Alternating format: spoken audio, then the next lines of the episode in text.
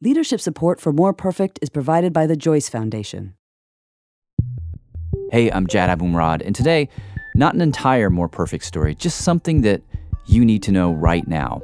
The Supreme Court's about to hear a case that apparently could turn the country's legislative maps upside down. More Perfect Sean Rameswaram is going to take it from here. Hello, Jad. Hello, America. So let's start with some context. Republicans controlled a lot of legislatures in 2010, and there was also a census that year, which meant that a whole lot of Republicans got to redraw a whole lot of legislative maps, and a lot of those maps benefited Republicans. Democrats do this too, but today's case, Gill v. Whitford, is about a Republican maneuver. A map in Wisconsin where, for example, in 2012, Democrats got 53% of the vote, but only 39% of the seats. And Republicans made that happen by packing Democrats into super Democratic districts where their votes were essentially wasted, and also by cracking Democrats into mostly Republican districts where their votes were essentially wasted. In a move that could have a huge bearing on the future of American politics, the Supreme Court on Monday agreeing to take up an explosive case whether lawmakers in Wisconsin's Republican led legislature went too far in 2011 when they redrew the state's electoral map to make it harder for Democrats to win legislative races. And what makes this Supreme Court case all the bigger a big deal right now is the timing this is the first time in more than a decade that it's going to take up the question of drawing the lines for partisan gains. And this is Justin Levitt. He teaches law at Loyola in Los Angeles. It's going to do that right on the eve of everybody redrawing the lines everywhere local districts, state districts, congressional districts. After the census in 2020, all sorts of different bodies will redraw all sorts of different lines, and this case will help decide how and where. And if the court can crack this nut, it'll be solving one of the biggest and baddest and oldest abuses of power in our democracy. It goes back to before there was an America. So there were problems with rotten boroughs in England, uh, which were essentially districts with no people in them that nevertheless elected representatives. Hmm. In this country, in America, the allegations go, and these, these are also contested all the way back.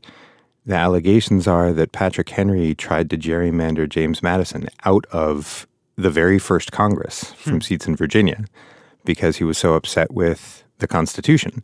The word itself comes from uh, an 1812 attempt to change the lines in Massachusetts. It is named after governor of Massachusetts, Elbridge Gerry. Um, and if you go to northeastern Massachusetts, they will tell you passionately that it's called a gerrymander and not a gerrymander. um, that's something that people actually argue about. Get over it, Massachusetts. so the allegations were that, that Elbridge Gerry created a district that snaked around the northern Cape Ann suburbs, essentially. Hmm. Uh, it was ridiculed in a political cartoon at the time as looking more like a salamander than a district. Okay. And the portmanteau was born, a gerrymander. And since that moment, we've been living with this unfortunate word and this unfortunate problem. And it turns out it's a really hard problem to solve. Levitt says you can't just hit reset, draw some rectangles, and call it a day. That's not the way people live. Nobody has ever bought a house because it fit the last perfect spot on the last perfect square grid and the last perfect development in a square city, in a square county, in a square state. The way we live is sloppy and messy and organic. See that's I find that interesting because one of the one of the conversations people have about districts a lot of times is like, look at this district, it's so yeah. crazy. Yeah, it's got a little tendril and it's sort of and it's over here. But the truth is, like, if you look at like voting rights districts, they'll do that to try and keep exactly. populations together, right? Totally. I, I think the best example to look at here is Illinois' fourth congressional district. Mm. It looks like this weird jaw, this skeletal jaw trying to like eat Lake Michigan. and she's like, oh no, people actually call it the earmuffs. And I didn't think earmuffs because it, it's horizontal. So if you flipped it that way, they look like earmuffs, oh. like two big chunks connected by basically this string. Uh-huh. It looks really tacky. It's running up a highway. But this was drawn by Democrats to unite two similar but geographically, you know, apart uh, Latino districts, right? And to create some sort of cohesive block. And it's actually, if you look at it that way, it's a very good, helpful district. Yeah, it gives it gives that community a voice. Right. So in the end, the question is, how do you distinguish between what's giving a community a voice and what's straight up scandalous cheating. It all starts with designing districts around real communities that have something in common with each other. Mm. It turns out that's really hard to do when you're a legislator focused intently on the next election. And that's why time and time again, gerrymandering has ended up in front of the Supreme Court of the United States. The nine justices in D.C. have to do what Congress doesn't really care to. The Constitution does not require the fox to guard the henhouse. This is Justice Stevens back in 2004. Partisan gerrymandering, like the English rotten borough, enables representatives to choose their constituents rather than vice versa. It is an invidious, undemocratic, and unconstitutional practice. The case was Vieth versus was the last time the Supreme Court dealt with partisan gerrymandering. And Justice Kennedy in Vieth versus Jubelirer basically said, You, legal community of America, need to solve this for us, or we are in big trouble. I don't recall legislators talking about what neutral standards ought to be. Now, we have in our own jurisprudence talk about contigu- contiguity, geographical com- compactness, but I just don't think we have a, a, a, large source on which to draw. We know about numbers, one, one person, one vote, but beyond that, I, it, it seems to me that we're at sea. And the justices objectively looked at sea trying to fix this in Vieth versus Jubelirer.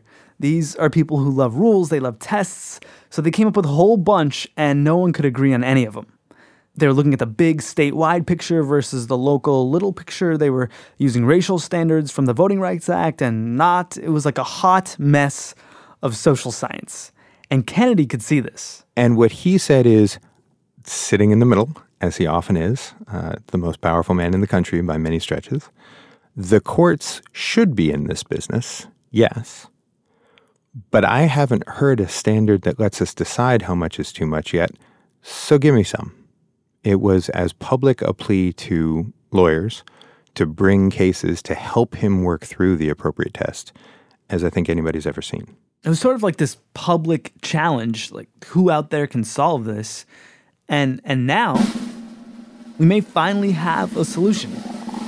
Allow me to introduce the efficiency gap formula. The efficiency gap. Efficiency gap formula. Efficiency gap measuring. The efficiency gap is essentially this relatively simple math equation for measuring partisan gerrymandering.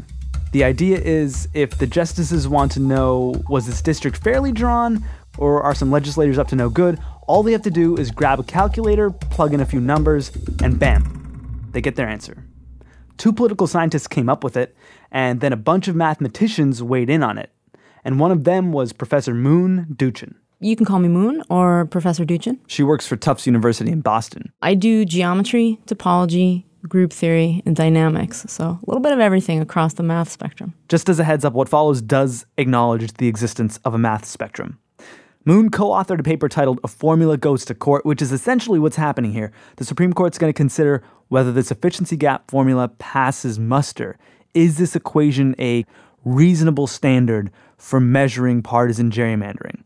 And the efficiency gap formula does that in a couple of different ways, most importantly, by measuring what's called wasted votes. And wasted votes, by definition, they are the number of votes that you got minus 50% if you won. In other words, they're the votes that you wasted while winning. So if Republicans got 60% in a district, the wastage would be 10%. Okay, okay. So so if I got 10 votes but only needed 5, I wasted 5. Or they're all the votes if you lost. So in that same district, the Democrats got 40%. And so that was 40% wasted because right. it didn't go towards electing a Democrat, right? Okay, so wastage for the losing side is basically all of the votes in a race where you lost, yeah? That's how wastage works.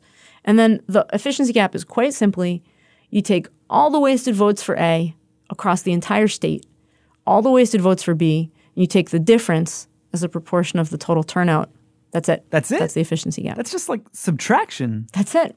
It's party A's wasted votes minus party B's wasted votes divided by the total number of people who voted. That gives you a number that measures gerrymandering. It's it's addition and subtraction with a smattering of division. It is so not scary.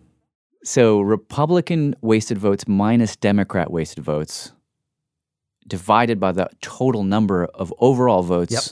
That's that's the efficiency gap. That's what we're trying to measure here. Yeah. Why would that work as a measuring of gerrymandering? So uh, let's take a, like a purple state like Wisconsin, where you know you have Democrats winning and you have Republicans winning, and they're both wasting votes. They're both winning elections, losing elections, and in, in each and every one of those races, they're wasting votes because a wasted vote is anything over fifty if you won 50%, and anything you lost if you lost, right? So right. wastage is happening across the board. But theoretically, it's happening on both sides, so all of the wastage should be canceling out. In Wisconsin, we have this picture where Democrats won 53% of the vote, but only won 39% of the seats.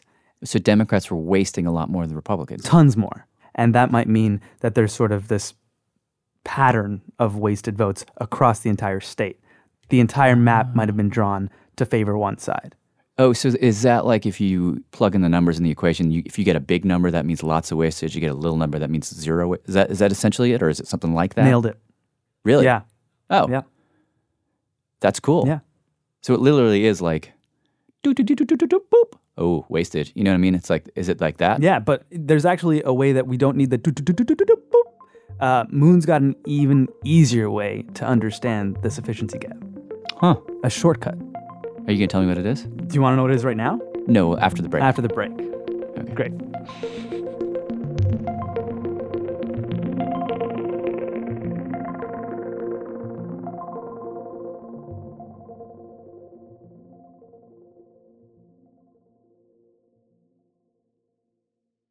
More Perfect is supported by NetSuite. Okay, quick math. The less your business spends on operations, on multiple systems, on delivering your product or service, the more margin you have and the more money you keep. Obvious. But with higher expenses on materials, employees, distribution, and borrowing, everything costs more. So to reduce costs and headaches, smart businesses are graduating to NetSuite by Oracle. NetSuite is the number one cloud financial system, bringing accounting, financial management, inventory, HR into one platform and one source of truth. With NetSuite, you reduce IT costs because NetSuite lives in the cloud with no hardware required, accessed from anywhere.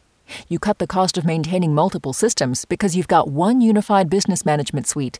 And you're improving efficiency by bringing all your major business processes into one platform, slashing manual tasks and errors. Over 37,000 companies have already made the move, so do the math. See how you'll profit with NetSuite. Backed by popular demand, NetSuite has extended its one-of-a-kind flexible financing program for a few more weeks. Head to netsuite.com slash more perfect. netsuite.com slash more perfect. This is Ira Flatow, host of Science Friday. For over 30 years, the Science Friday team has been reporting high-quality science and technology news, making science fun for curious people by covering everything from the outer reaches of space to the rapidly changing world of AI to the tiniest microbes in our bodies. Audiences trust our show because they know we're driven by a mission to inform and serve listeners first and foremost with important news they won't get anywhere else. And our sponsors benefit from that halo effect. For more information on becoming a sponsor, visit sponsorship.wnyc.org.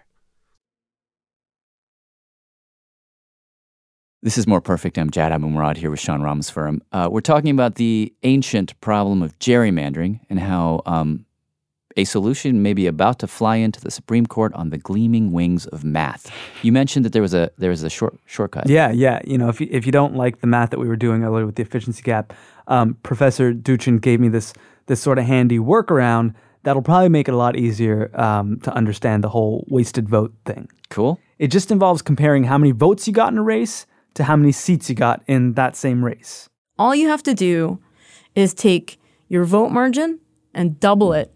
Efficiency gap tells you that should be your seat margin. So you got 53% of the votes, yeah. let's say. So that's a margin of 3% over yeah. halfway. Okay. Yeah. Double it, you should get 56% of the seats. Huh. If you get, try this with me now. Yeah. You get 60% of the votes. So how many seats should you get? Okay, so I got 60% of the vote. I needed 50% to win. So I subtract that off. I got 10% left and doubled, that's 20%. and then I add back the original 50%, I won, and that's 70% of the seats? You got it. But why not just why not just 60%? Why did I double it? So that's an excellent question. And what's yes. these guys have a kind of complicated answer to that, although it's interesting. They say, well, if you look at elections, doubling the margin is what actually tends to happen, oh. they claim. Okay, so by these guys, Professor Duchin means Stephanopoulos and McGhee, the dudes who came up with the efficiency gap. What they say is when you look at elections across the country and compare how many votes the winning party gets to how many seats the winning party gets, the winners tend to get some extra seats. This idea is called a seat bonus. The idea that if you win by a little, you should get a cushion in your governing majority. Right? So it's like well, our system's kind of funky. Let's let's roll with it. And here we baked the funk into the into the formula. We baked in the funk. I love it. That should be the subtitle. Genius of branding. um, right. So they're taking something descriptive. This is what actually happens. Okay. And then they're turning it around into something normative, which says this is what should happen. Huh. So, well, let's look at let's look at Wisconsin. The court said the gerrymandering quote did in fact prevent Wisconsin Democrats from being able to translate their votes into seats as effectively as Wisconsin Republicans. So, Wisconsin in 2008, Dems get 57% of the vote. So, what percent of seats should they get? This is according to the math we just did. Yep, you can do it. Okay, 57, ditch the 50. I got 7 times 2 is 14 plus the original 50, uh, what, six, 64% of the seats? You got it. Exactly. Oh, God. Instead, I'm just so nervous now that I'll no, get it wrong. I know. I have this effect on people. okay. Um, instead, in 2008, they get 52%. Okay. Right? And so that suggests that viewed through the lens of efficiency gap, things are stacked against them by quite a bit. Okay. Right? And so that's how this works. It becomes only a way to compare your vote margin to your seat margin. Now, Moon's feeling about all this, the efficiency gap, the shortcut, it's it's a good start, but it's just the start. I, you know, I really respect the effort to take something so complicated and boil it down into a single number, but it fundamentally can't be done that simply. Because people are way more complicated than just one number. We are we are geography, we are history, we are race, we're so many things. You're going to need a few different metrics at once. The fear is that that's what the court's been allergic to is if you have several different metrics, how do you combine them and how do you decide when enough is enough? By good fortune, we're now finally in a position, you know, it's been a long time that partisan gerrymandering keeps being like the can keeps being kicked down the road by the court. Uh-huh. And the uh-huh. good news is they may have sort of postponed and delayed just long enough that now we have some really good alternatives. So one of the most promising things that's coming down the pike is um, the use of computers. For people have dreamed of this for decades, but computing power just hasn't been nearly ready to contend with the big data of the redistricting problem. That's because we're doing some phenomenally complicated combinatorics. We've got this. What was that word? combinatorics. That's what. I don't even know what that is. that's what. That's what mathematicians call the art of counting. oh. The Supreme Court isn't quite at combinatorics, but if Justice Kennedy likes the efficiency gap, the court's decision could dramatically change the way states draw lines. And if the court can embrace this standard, Moon's hoping it will go for others down the road, ones that more fully consider all the kinds of connections that make up a community. And there are just phenomenally many ways to break down millions of people into dozens of districts. If you just enumerate all the possibilities, that's the biggest data you're going to find. Bigger than medical problems, bigger than astronomical problems. Hmm. So, asking a computer to really understand all the possibilities has been out of reach. But what's happened recently is both computing power and the algorithms used to study this have been getting better and better. And um, folks have understood how to constrain that search space more. Okay. So, what we're moving towards is a time when we'll be able to cut down the space of possibilities that you have to search. And at the same time, computers will be getting more powerful until those meet in the middle and computers can really see all the possibilities. So when we're saying these numbers are, are, are too big for mathematicians to even wrap their heads around, we need computers. Oh no, other way around. Mathematicians are very comfortable. We're oh. even comfortable with oh. infinity. It's the computers that have had to catch up. oh, sorry. Okay. So when we're saying the computers need to catch That's up, right. how do we expect nine Supreme Court justices to get it right? Well, no, here's the thing, right? So w- what happens when computers can really explore the space of possibilities is that they can build a bell curve of the properties of all the different maps. So computers are going to do it for us, create maps upon maps upon maps that together will give us an idea of what a district should look like. And then you'll look at Wisconsin's actual plan that the legislature enacted, and you'll see where it falls on the bell curve. Is it in the nice meaty part in the middle?